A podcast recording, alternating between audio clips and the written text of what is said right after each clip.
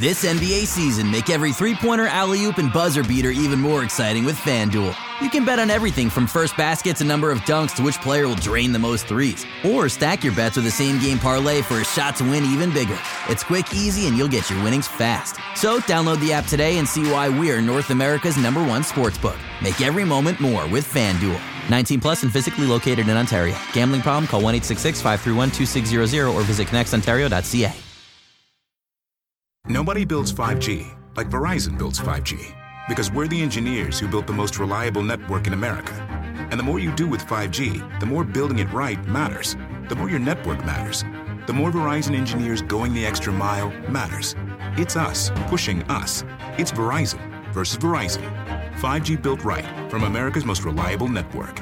Most reliable based on rankings from RootMetrics second half twenty twenty U S report of three mobile networks. Results may vary. Award is not an endorsement.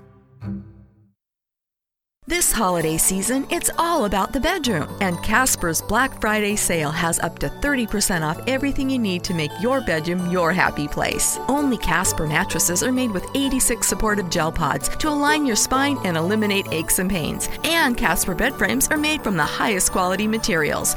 Give the gift of a better bedroom. Save up to thirty percent during Casper's Black Friday sale on now at casper dot com. Terms and conditions apply. See casper dot com slash terms for more details.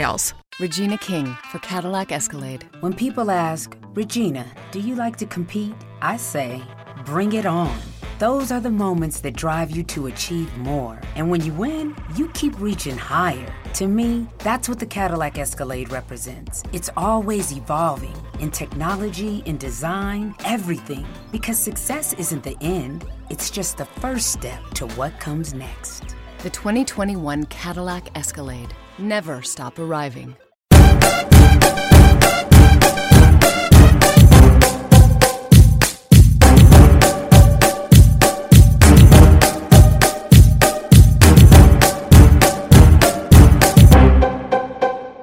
Hello and welcome to the Raptors Weekly Podcast for the week of June eighteenth. I'm your host, William Liu. Uh, first off, apologies that the podcast didn't come out uh, on Monday as it usually does. Uh, I, there's a bit of a scheduling mishap on my part, and um, yeah, so the podcast is out on Tuesday now.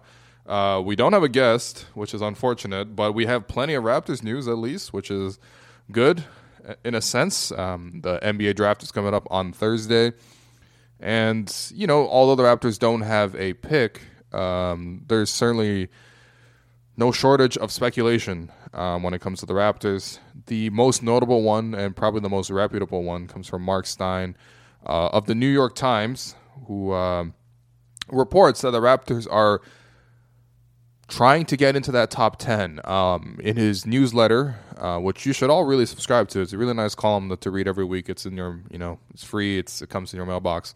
Um, it's kind of old school, really, to to do those newsletters, but still, it, I, I find it very enjoyable. Uh, in the newsletter, Uh, Stein mentions that the Raptors are looking to trade into that eight to ten range, and they want to draft um, Kentucky guard Shea Gilgeous-Alexander, um, who grew up in Hamilton. Shout out to McMaster. But um, yeah, this is uh, a bit strange, especially since he said that, you know, the Raptors are um, making everyone on the roster available at the right price, of course, which, you know, you've you've heard of Um, in other reports, but it just seems strange to all of a sudden that they, you know, want to um, dive so heavily into the top of this uh, lottery, especially since, you know, just a personal opinion, I don't really find myself that enamored with the actual top picks in this roster or in this uh, draft.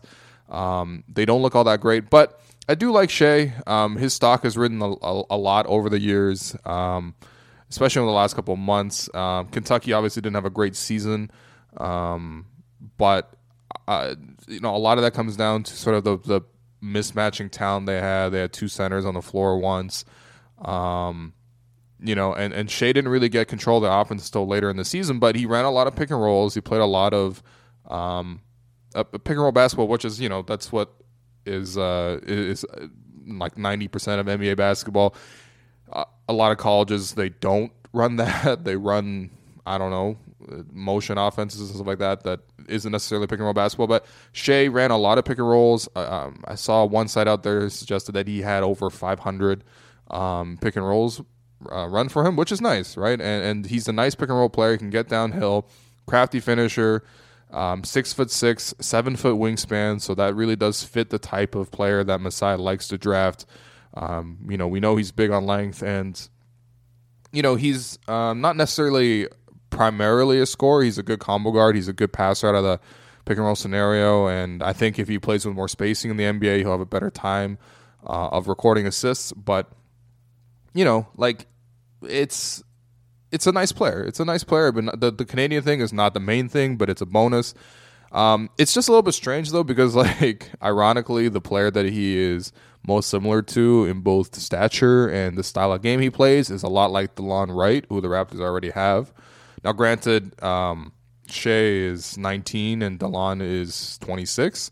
So, um, you know, that's obviously a big gap there, and you would have a lot more control over Shea. But it just seems a little bit strange that you would turn up your roster a little bit um, to get into the top of this draft, which, again, I don't really find this to be that impressive. Like, yeah, you can get a really nice big in this draft, but Um, how many bigs like do the Raptors already have, right? And so then, if you look at the rest of that roster or in the rest of that draft, I mean, the, I mean, like, does none of them are really perfect? You know what I mean? And I'm not saying you have to get the perfect guy at the number eight to ten pick. Like that's mo- most drafts, you're not finding too much value there.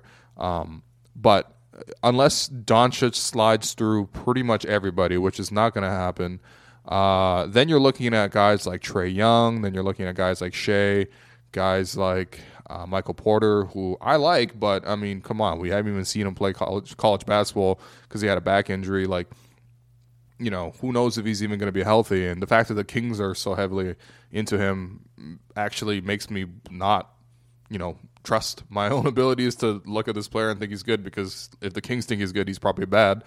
Um, and so it, it's just it's just strange that the Raptors try to trade into this draft like that. Um, it's also strange because the Raptors would need to give up some pretty significant assets to get into that top tier. Um, again, if you're looking at the eight, to, eight, nine, ten range there, uh, number eight is Cleveland. I don't think Cleveland is going to trade that pick. And if they do, they need to get someone better than anyone on the Raptors, because they're trying to trade that pick, um, you know, maybe for Kawhi. And, and you know, again, that would be pretty crazy to even land Kawhi with just a number eight pick. But they want to land a, an actual star um, to pair with LeBron. And while Kyle Lowry would actually play really well in Cleveland, it just doesn't fully make sense for them to do a trade like that, because I don't think LeBron looks at Cleveland and goes, well, if you have Kyle Lowry, then we're staying. Like, no, I don't think he's going to do that. I think he's going to go to L A still. Um, and then if you look at number nine, um, number nine belongs to the Knicks. Uh, I'm not really sure what the Knicks want to do with that pick, but it seems like right now they're pretty devoted to the rebuild. I don't foresee them giving up number nine for any of the, anybody the Raptors are offering. Um, and then number ten, like that one's probably the most realistic one. The Sixers have number ten. Um, you know, it, it, the Sixers situation is very strange because Brian Colangelo got, you know, let go for his uh, secret tweets and stuff like that, and now they don't have a G M. Um, Brett Brown, their head coach, is now managing basketball operations, which, you know, I, I'm not quite sure how he would handle that. But, you know, like, they could use a guy like Kyle Lowry. Like, that's a perfect team for Lowry to go to. Like, there was some, you know, n- no actual reporting, but it was sort of people put two and two together that Kyle Lowry was a free agent last year, and he could go to Philadelphia where he's from, and they could really use a point guard. But they didn't. They they kept all their cap room open um, because they looked at this summer. They saw that LeBron was going to be a free agent. They saw that uh, Paul George is going to be a free agent. Um, I don't think they co- they foresaw the Kawhi thing, but I think they kept their cap room open for this specific summer so that they can chase Paul George and LeBron. And you know, I, I don't know if they can get those guys. I don't know what kind of intel they have in terms of whether or not those guys are going to um, pass on Philly or, you know, give them a chance. But I don't foresee Philly at this point in the draft, when they're so close with all this cap room about to uh, to come to them, that they're just like, well, instead we'll trade the number ten for Kyle Lowry. Like, that's just, it's strange. Like, I could see them going for Kyle Lowry if they miss on all of this other stuff, but chances are pretty good that they're going to keep that cap room open and try to land, um, you know, one of those stars in free agency so they don't have to give up the number ten pick. But um, that's just from sort of what the Raptors are looking at in terms of options. In terms of what the Raptors are looking at in terms of their own roster and why they would feel compelled to trade some of these guys, I mean, by all accounts, it seems like the Raptors want to stay competitive. Um, you know, the reports of everyone being available at the right price, like, you get that. Like, I think every team should really look at it that way, and I think, strictly speaking, Masai has operated that way as well. Um, if the right deal comes uh, comes around, I, I don't think he's going to turn that down. I think he's going to move it, but I don't think there's this like um, grand intent to tear everything down this summer. Um, and it would just be quite a shock, especially since, you know, um, I mean, part of it's unavoidable, but, you know, when Masai was asked about Kyle Lowry and, and when the new head coach Nick Nurse was asked about Kyle Lowry and, and, and J V and these guys, you know, they've spoken about them like they have big plans for them in the upcoming year, like their core fixtures in the next year. So it would be a little bit surprising to see them move some players.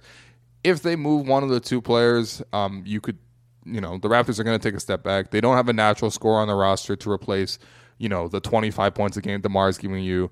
Um, I know DeMar is sort of an, a question because there's obviously a lot of thought, especially people who, um, you know, place more value in analytics, that uh, DeMar is a guy that might be holding the Raptors back in terms of just his um, defense and his inflexibility and offense, him not shooting as much, him handling the ball so much.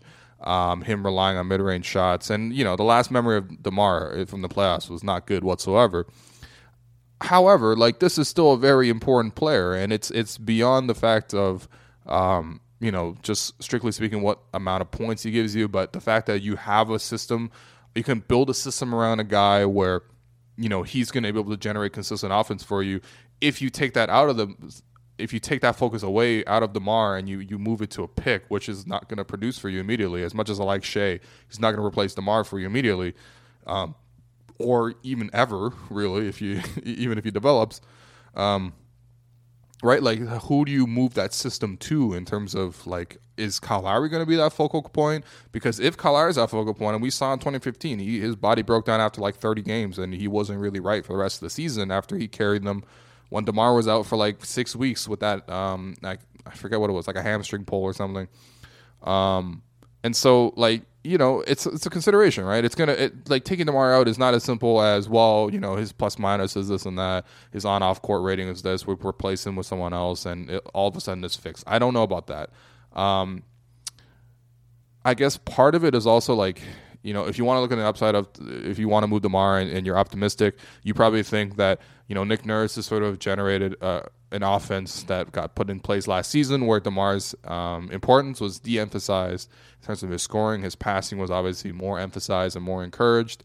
Uh, and, you know, you might be able to replace him uh, on the whole, on the aggregate with, you know, more production from the rest of the roster. But, like, again, that's those are things that are nicer in theory. I don't know if they happen in practice. I think the Raptors rely a lot on DeMar, and moving him would be a huge change to what they do, and it would be a step back next year.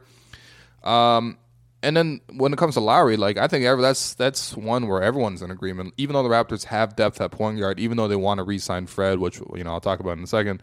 Um, you know, it's still it's still not like there's nobody on the roster that's going to step in and take up everything that Kyle Lowry does. I mean, as much slander as Kyle Lowry catches online for this and that, but he's still a very underappreciated player for what he does. I mean, last season, Kyle Lowry, right? It wasn't an exceptional season for him. He transitioned. He had hot stretches. He had, he had cold stretches. The man still was third in the N B A in three-point makes behind Paul George and James Harden. All right, so that's that's one. Number two, he led the league in charges.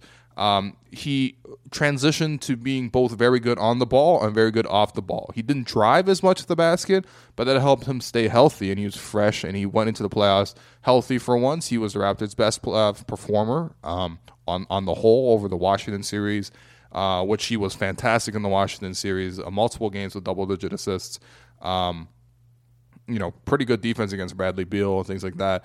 Uh, and, you know, he was not great in this in the in the Cavs series. I don't think anyone was great in the Cavs series, but if anyone had a if the Raptors had like one performer that had the best specific game out of that four game series, that four game embarrassment, it was Kyle Lowry. Like Kyle Lowry had a really good game three. uh, in which the Raptors, you know, tried to lead that comeback, and LeBron hit that crazy, you know, running bank shot. Whatever. We don't have to revisit that. But, you know, Kyle Lowry is very important to this team. He is so smart, so adaptable that he fills in. He's a perfect complementary star. And if you t- um, if you take him away from the Raptors, I mean, all the stats and everything has pointed to that, you know, the Raptors are going to suffer. So, you know, if you do decide to rebuild, then that's probably a decision that you should probably make, um, you know, ahead of time. It's strange to hear this two days from the draft. And that's where I, I come back to this idea that, like, you know, Stein, you know, Stein said everyone on the roster is available for the right price. And there was also uh, a Salt Lake Tribune reporter, Tony Jones, who said that he heard that Kyle Lowry is very much available. I mean, I don't know. Who, who knows? But, like, I think part of it is also just around draft time, you hear a lot more speculation about everything. And and that's why you should sort of take everything with as much, a huge, a huge grain of salt, right? Because, like, sometimes information gets leaked. Um, well, I mean, information gets leaked usually purposely. I don't think a lot of it is accidental. Um, but if it's purposefully, then, like, I don't think any of this stuff comes from the Raptors. I don't think the Raptors are suddenly saying to the league, hey, we want to draft this specific player and we're going to offer anyone on our roster. Um, that just doesn't seem like good business. That's not something that you would that would help the Raptors leverage. I don't think it would even help the Raptors in terms of getting a temperature of what the fan base thinks. I, th- I don't think that's how the Raptors operate in the past. They don't really leak reports to see how people react and then act accordingly, at least not under Masai's watch. Um, because they have been notoriously, you know, uh, not leaky. Although in recent in the last one or two years, I feel like it's been a lot more leaky. Um, but, you know, I would just be surprised. I would be surprised. I don't think, again, like, I, I, I think the Raptors, if the right guy comes, if the right package comes around, they will obviously reconsider. But, um, you know, it, I would not be surprised if the Raptors did not trade one of their superstars, not superstars, one of their stars for the number ten pick and some other, you know, crap that comes along with it um, at the trade deadline. Um, but who knows? Who knows? Like, it, it could happen. And at, at that point, I'm also okay with that happening, um, provided that the return makes sense. Because, like, you know, w- there's like... There's this like, um, there's two modes where the Raptors exist in, right? There's that world where this is a good team. Um, there's a lot of accomplishments, and a lot of these, you know, players that are currently on the roster, especially the core guys, mean a lot, and they deserve to continue being here, and they should be traded for um, something of equivalent value. But then there's also the reality of, like, look, we've been through five years of this. We've seen what it, where it goes to. We've seen the absolute ceiling of this team. It's kind of been proven time and time again. If they bring a new coach, I, I mean, having brought a new coach in, like, I don't think that really changes anything realistically. It wasn't like Dwayne Casey was holding this team back so far that they were going to beat Cleveland or anything like that. It's a talent issue, right? And so if we've seen the like the absolute ceiling of this core, and they want to change something that maybe in the short term, you know, n- knocks the team back, but um, you know, they can sort of have more flexibility and try to make another move and, and this and that, change their style of play. Um, I wouldn't mind that move either, right? It just has to, you know, it has to be come at the right price, and I think I guess that's ultimately what Stein is saying. The interest in Shea is is, is kind of interesting because it does suggest they're going to move on the guards. Um, But I don't know, man. I mean, as of right now, Shea kind of looks like DeLon.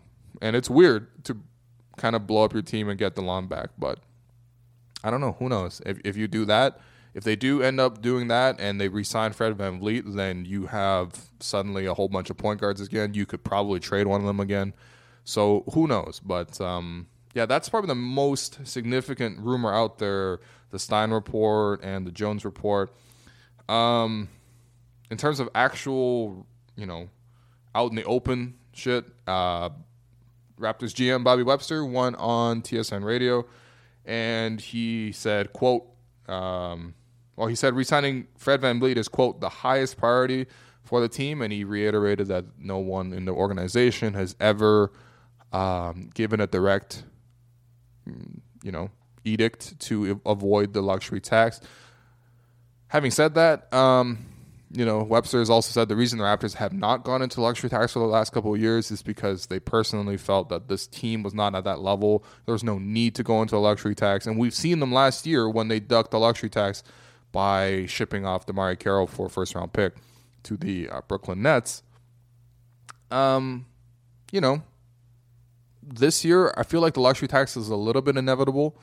Um, you know, the Raptors have about one hundred twenty-seven million dollars committed to next season. Uh, and, I mean, you know, they that's one hundred twenty-seven million dollars committed to eleven players. The luxury tax is one hundred twenty-three million dollars. Um, they want to re-sign Fred VanVleet. It'll probably cost them around five to eight million. You gotta believe, like five on the low end. You know, eight point six is absolute max that anyone could offer him next year. Um, he can obviously make more money down the line with this contract, but the first two years have to be uh, mid level. Um, so you know, like I don't know, it just seems very difficult. They don't have uh, a pick to trade in this draft to sort of move off some salary. Also, the rest of the league is really short on cap space, which is why I ultimately think that, you know, if people just, like, the league has to take a year to actually pay f- for its mistakes. And, like, when the the cap jumped incredibly in twenty sixteen um, and the league opted against smoothing, everyone went nuts because that's just how it goes, right? You have to spend at minimum ninety percent of the, su- uh, the, the salary cap every year. And the salary cap jumped thirty million dollars. So, like, everybody was had way more money to spend, and everyone made all these bad investments, right? Um, you know, and you look around the league, like, it's not like the Raptors are the only team to make this mistake. Almost every single team made this error, and they, they spent way too much money. The salaries became temporarily inflated.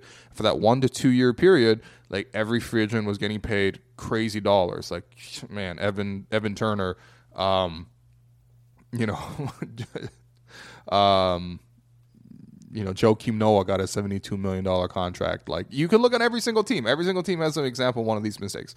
Um, Serge Ibaka got paid twenty-three million dollars a year.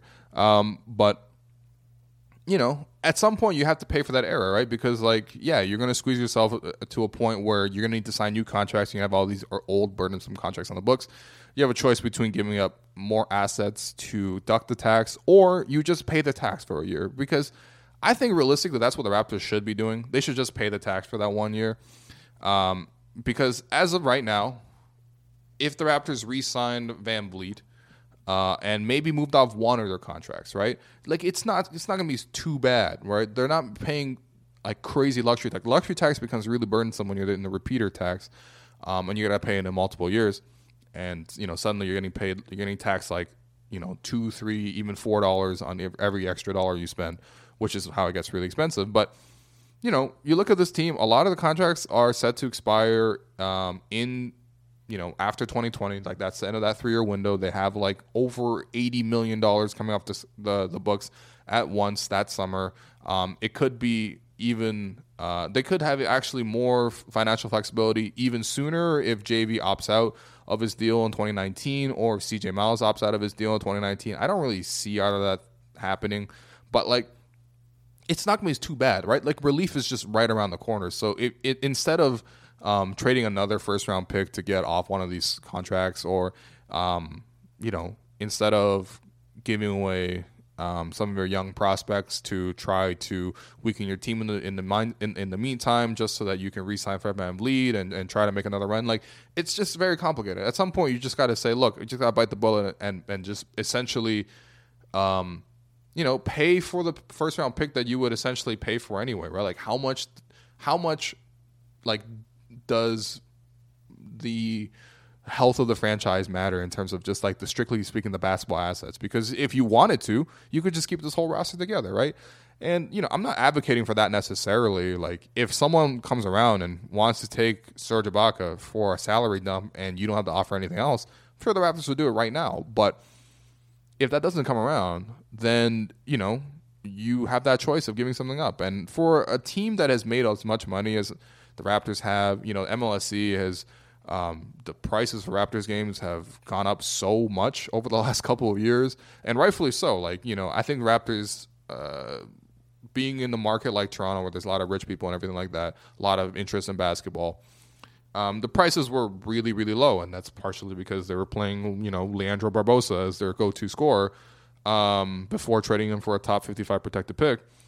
Uh, you know, like, yeah, of course, ticket price is going to go up. But, I mean, at the same time, like, you can't tell me this team hasn't made a ton of money recently. And if you got to pay the luxury tax for one or two years, and, and it's not even like a crazy luxury tax like what Cleveland pays or what Golden State pays. I'm just talking about like two or three million, like five million into the tax. Like, you just just got to bite the bullet and do it. Like, that's it, right? Like, um, you know, there's a lot of young talent on this team. It, we would hate to see it go to waste um, in a salary dump.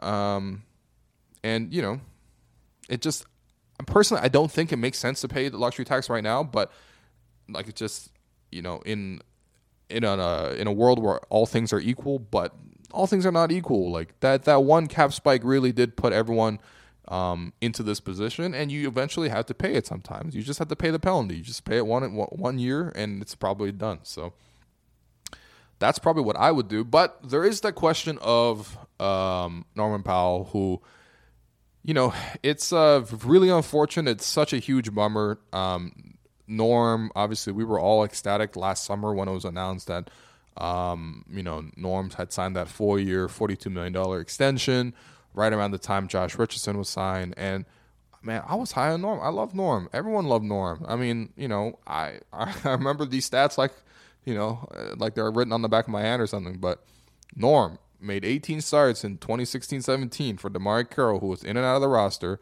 um, with, you know, with this injury or another injury or whatever, just being ineffective. And Norm, in those eighteen starts, averaged fifteen points a game, shot forty-nine percent from the field and forty percent from three, and was generally speaking pretty good on defense. And so, like, it made absolute sense to extend him. Uh, and then, you know, that's what made us such a huge bummer, right, that he, um, he has sort of regressed to this point. And this point is that, um, you know, Josh Lewinberg reports uh, that the Raptors were gauging trade interest for Norman Powell um, and that, you know, they could look to trade him before the draft or at least, you know, sometime before July first because, um, well, on the financial side, Norm is currently making one point five million dollars. The extension is going to kick in on July first, and then he's going to make um, nine point four million dollars, right? So you it'd be a lot easier to trade him right now on that one point five figure than later on the nine point four figure. Um, but you know, on the other side is just it's just really sad to see what happened to Norm because you know he worked so hard. Uh, I remember watching him at Crown League; he was electric, way better than DeLon Wright in that one game. Um, and you know. Uh, the two of them, uh, I remember there was like confetti that fell from, you know, the, the, the rafters and, and they were talking about how it's our time to take, you know, more of a bigger role on this team. And Norm was even potentially going to be a starter. And, you know, from that point onward, it, it got really bad in terms of just, um, you know, O G comes in, he develops really quickly. It's obviously a great thing, but he, you know, he usurps Norm from the starting rotation. And then Norm can't find his way with the bench because the bench develops their own identity, and it just it the all the whole year Norm was just struggling to find any sort of piece in the rotation. He couldn't do it. Um, the Raptors had so many productive players that it, it, towards the end, man, he didn't even play. Like he he didn't even play. Like the Raptors were going to some crazy stuff like C J Miles guarding Kevin Love before you know Norm was even out there on the floor at all, and. It's just disappointing because I think expectations for Norm were way higher than this. But if you were going to potentially cut a salary, Norm seems like the kind of guy that would be the easiest one to shed. Now, the reason for that is because this is a cost-controlled young player, and if some team was interested in him, and presumably some team is going to be interested in him, this would basically be a, like a like a free situation. You know, it's like when you, um, I don't know, man, like when you, let, let's say you win... I don't know. You you roll up the rim and you win a new Honda Civic, and you, then all of a sudden you, your old car you can just put that up for sale. But you never really wanted to put that old car up for sale in the first place. It's just circumstances, you know, dictated that this is a buy low opportunity, and that's that's essentially what happened with Norm here, right? Like you could get Norm for free at this point, which Lewinberg also reports that you know the Raptors probably won't get too much back for him. Um, but you know. I'm sure there's some team out there that is probably looking at Norm like, hey, we believed in him. We see the situation here that, you know, the Raptors have no money um, available and, you know, we could take Norm off your hands and um, it could be a free, it could be a free sort of situation. And it, it, you know, maybe someone does buy into that. I, I, the Raptors should have some leverage because he's only twenty-five years old, and he has shown um, both on a playoff level, uh, especially in that Milwaukee series when he got into the starting lineup. The Raptors were three and oh uh, and won that series. Um, that, you know, Norm is a guy that can contribute, and that in a team in in a league that is so uh, wing heavy nowadays, like someone should be around to take on Norm, but. You know, I don't know. Most of it just depresses me. If the Raptors wanted to move Norm and just sort of like kick the can down the road and, and try to take that money off the books, which um, that erases nine million dollars off the books next year, then you add in uh, Fred for, I don't know, let's say, uh, let's be optimistic, let's say five, right? So then you're looking at like one hundred twenty-three million dollars. So you're right at that luxury tax mark. Um, maybe you shift another couple salaries around and you add some minimum guys, and maybe, you know, you could sneak to the point where, yes, you can sort of just narrowly duck the tax again, like the, what the Raptors did this year. But I don't know. I mean, I, it's just, it just kind of sucks, right? Because it was such a great story for Norm for like two years. Um, the Raptors, as you recall, um, traded Gravis Vasquez, who was already unhappy with only one year left on this deal, um, to the Bucks, for a first-round pick and also a second-round pick that turned into Norm. Then Norm has that breakout moment in the playoffs against the Pacers, and um, you know, he continues to progress, and he keeps showing more and more flashes in the next season. And it just felt like this was found money, right? Like, oh, wow, this is great. The Raptors had this, you know, player that they got basically for nothing, um, and they got him into a nice, you know, cost-controlled uh, contract moving forward.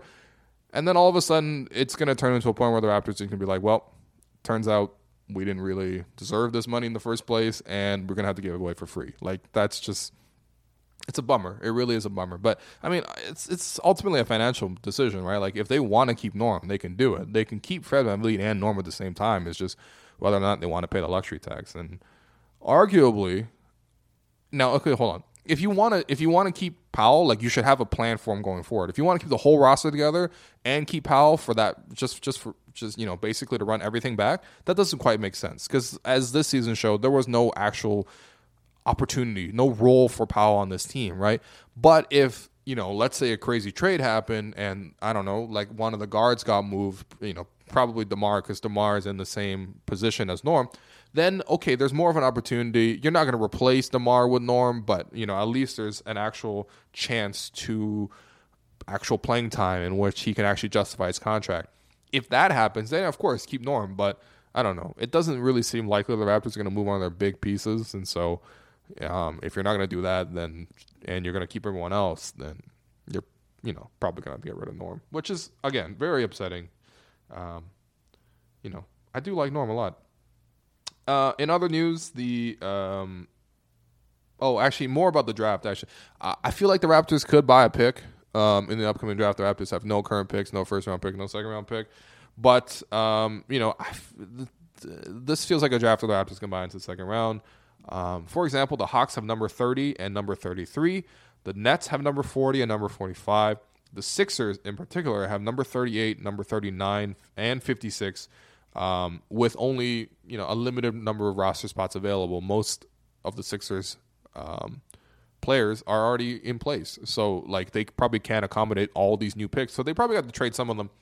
Um, I could definitely foresee the Raptors spending um, five point one million dollars um, to sort of buy one of these picks, uh, especially since, you know, again, the Raptors are pretty tight against the luxury tax, and they've been really good uh, at turning these late picks into actual productive pieces. You look at Siakam, you look at VanVleet, who was just straight up uh, undrafted. O G, DeLon, um, you know, even Bebe, who they got for free. Like, all these guys, Norm, you know, ironically, um, you know, they've done really well with the end of this, basically, you know, low draft picks. They've shown a really nice ability to identify talent um, that maybe the rest of the league has a blind spot for.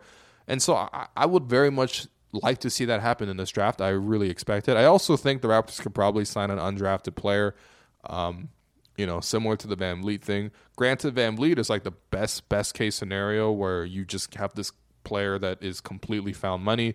But, you know, if they've done it once, they could probably do it again. Um, at least that's the hope anyway. But, um, yeah, I don't know. I don't think it'll be a completely dry draft period for the Raptors. I think the Raptors will make a little bit of noise um, on draft day. I just don't think it's going to be like huge noise, like trading one of the play, one of their main pieces and getting one of the top picks in this draft, because I don't know. It would just be very strange. Um, in other Raptors news, the uh, the franchise announced that Jama Mahlalela um, has replaced Jerry Stackhouse um, as the next head coach of the Raptors nine oh five. Um, you know, Stack went to join the Grizzlies staff as a lead assistant um, after the Raptors ultimately went to Nurse, which makes sense. Um, you know, I feel bad. I, I, I Again, it's a situation like Norm where the Raptors, you know, got this guy. They've developed him. Stack has really shown a lot of promise. And, you know, there's, there's a lot of love for Stack on this podcast. Um, and, you know, he's taken them to the finals twice. And one of them, he won the the, the title. And he's he's done it with different caliber of players as well.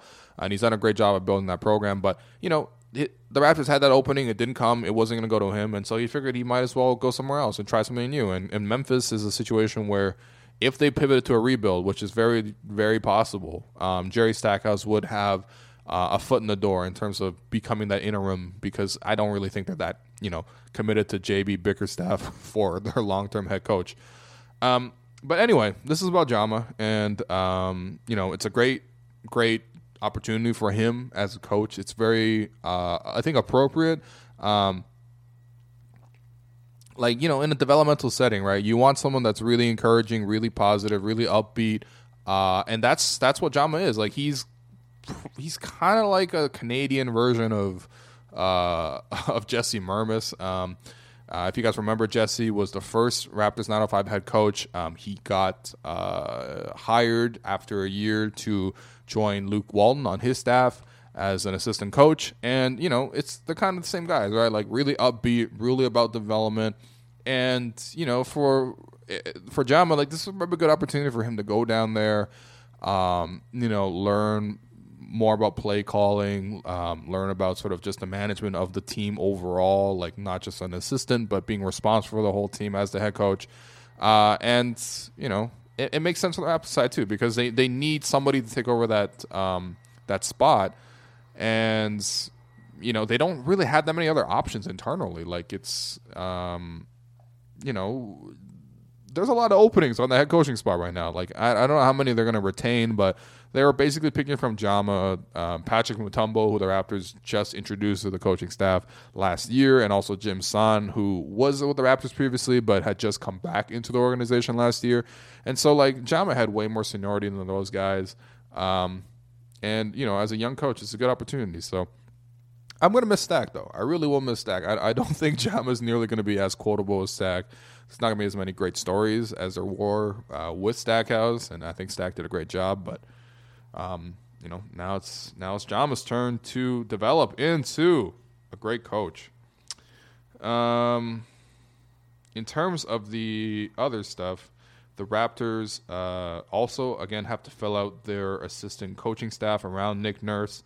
Um, so far, they don't have anyone else. Um, Michael Grange of Sportsnet is reporting that the Raptors are interested in Sc- uh, Sergio Scar- Scariolo, um, who was the Spanish national team head coach. I don't know if he still is, um, but, you know, uh, cool. Like, the the one thing I remember with, with him is that the Raptors tried to hire him back in twenty fifteen, and he declined. And so I, I, I don't know why he would, you know, make the decision again. Maybe he thought a, a head coach position was opening. It's not going to come for him. He's not really on anyone else's radar. If he wants to do the Raptors thing, like, he could. Um, who knows? I mean, you could look at this situation in terms of you, the Raptors could change head coaches again soon-ish. Like, Nick Nurse only signed a three-year deal. Um, and coaches don't usually coach on the last year of their contract expiring, so it's really like a two-year deal. And if it is a two-year deal, then it kind of matches up with the Raptors twenty twenty timeline. So who knows? But, I mean, like, the Raptors didn't interview him for head coach either, so if if if they're interested in him, you know, cool. They probably want someone for experience. That's what Nick Nurse said. He really values guys that have been head coaches elsewhere, and, you know, being the head coach of Spain is, is pretty nice. I mean, Spain has had a really nice run here with basketball. Um, so that's one possibility. Uh, Grange also mentioned Phil Handy, who was an assistant with the Cleveland Cavaliers. Um, you know, cool. I don't really know too much about Phil Handy. All I know is that he gave the, the Cavaliers this huge inspirational speech. Uh, and then the Cavaliers, um, you know, had that magical run in twenty sixteen where they, you know, upset the Warriors after being down three one. Uh, again, Handy seems like a development guy, seems like a pretty tough guy. Um, you know, who knows? Uh, again, it's it's hard with assistant coaches. Um, but, you know, he has a good resume. He's worked with a lot of stars. And, you know, if the Raptors want to go that way, sure, why not? Um, he... Uh, If you want to see toughness in the team, I mean, it, it would be nice to to bring in a head coach that, you know, can deliver it. Because as much as uh, I believe Nick Nurse, you know, has, you know, qualities of someone that can inspire a team to be tough, like, he seems like an upbeat guy mostly, like a positive feedback kind of guy. So maybe you want to back up. I don't know. Uh, and there was also a report, again, f- earlier in this week from Uh, Mark Stein that the Raptors tried to interview, uh, you know, Chris Finch, who um, now works for the Pelicans. The Pelicans denied it because it was a lateral move. Not that cool, in my opinion. But, um, you know, I get it. Like, the the code is usually you let the person go for an actual promotion, not that you just let a guy go for a lateral job. Um, and so... I don't know. The Pelicans chose to hold on to him. That's cool. Whatever. Um, but, yeah, I mean, the connection there is that Finch was, uh, you know, he coached with Nick Nurse uh, for the greatest, uh, for the, the Great Britain team. So, I don't know. I guess that's one of his good friends. He was familiar with him. He wanted to hire him.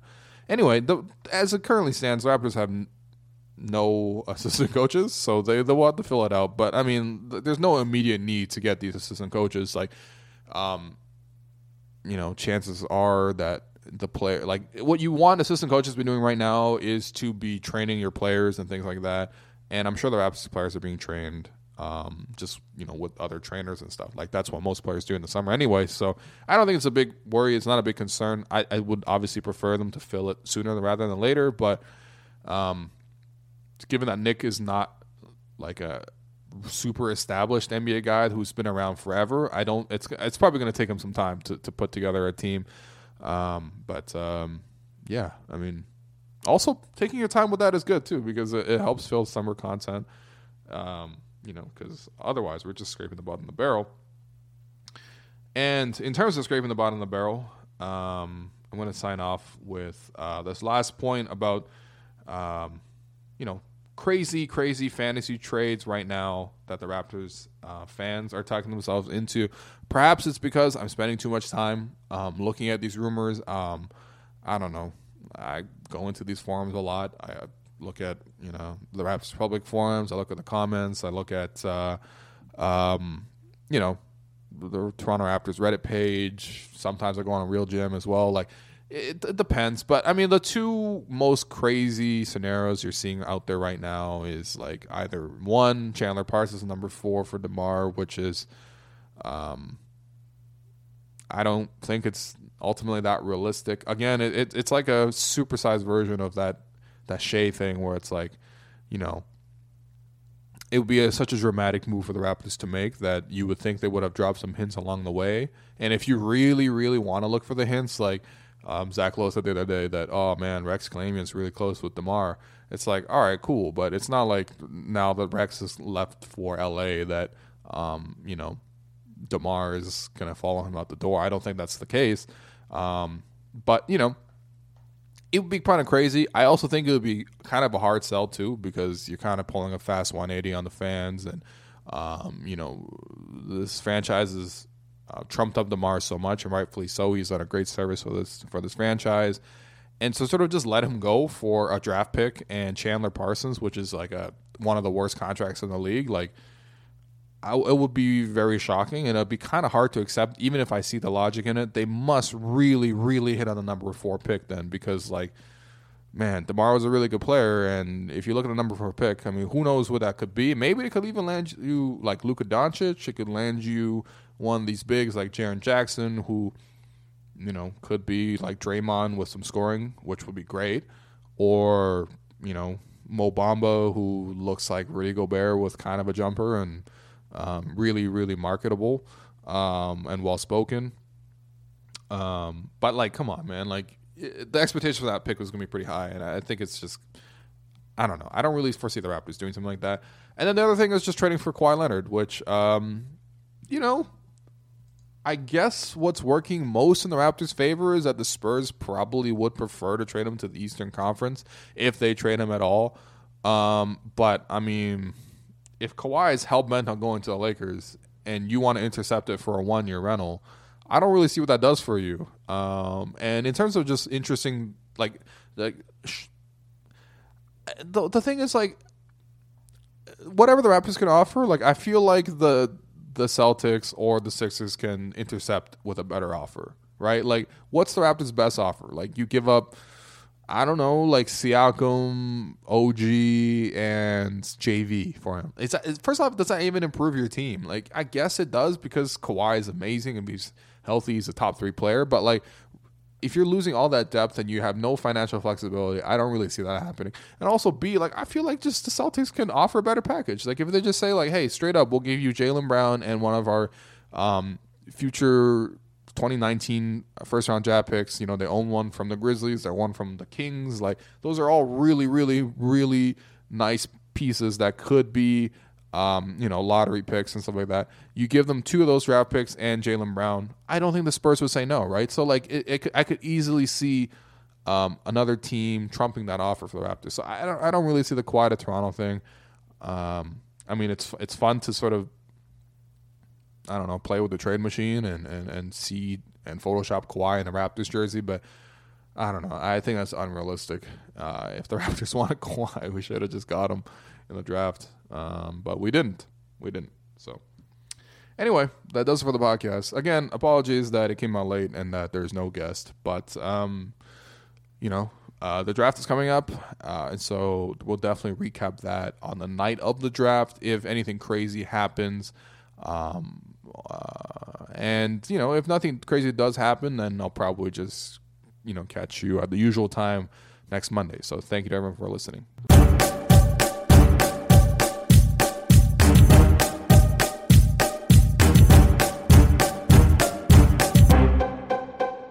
Regina King for Cadillac Escalade. When people ask, Regina, do you like to compete? I say, bring it on. Those are the moments that drive you to achieve more. And when you win, you keep reaching higher. To me, that's what the Cadillac Escalade represents. It's always evolving in technology, in design, everything. Because success isn't the end. It's just the first step to what comes next. The twenty twenty-one Cadillac Escalade. Never stop arriving. Regina King for Cadillac Escalade. When people ask, Regina, do you like to compete? I say, bring it on. Those are the moments that drive you to achieve more. And when you win, you keep reaching higher. To me, that's what the Cadillac Escalade represents. It's always evolving in technology, in design, everything. Because success isn't the end. It's just the first step to what comes next. The twenty twenty-one Cadillac Escalade. Never stop arriving. Nobody builds five G like Verizon builds five G, because we're the engineers who built the most reliable network in America. And the more you do with five G, the more building it right matters. The more your network matters. The more Verizon engineers going the extra mile matters. It's us pushing us. It's Verizon versus Verizon. five G built right from America's most reliable network. Most reliable based on rankings from RootMetrics second half twenty twenty U S report of three mobile networks. Results may vary. Award is not an endorsement.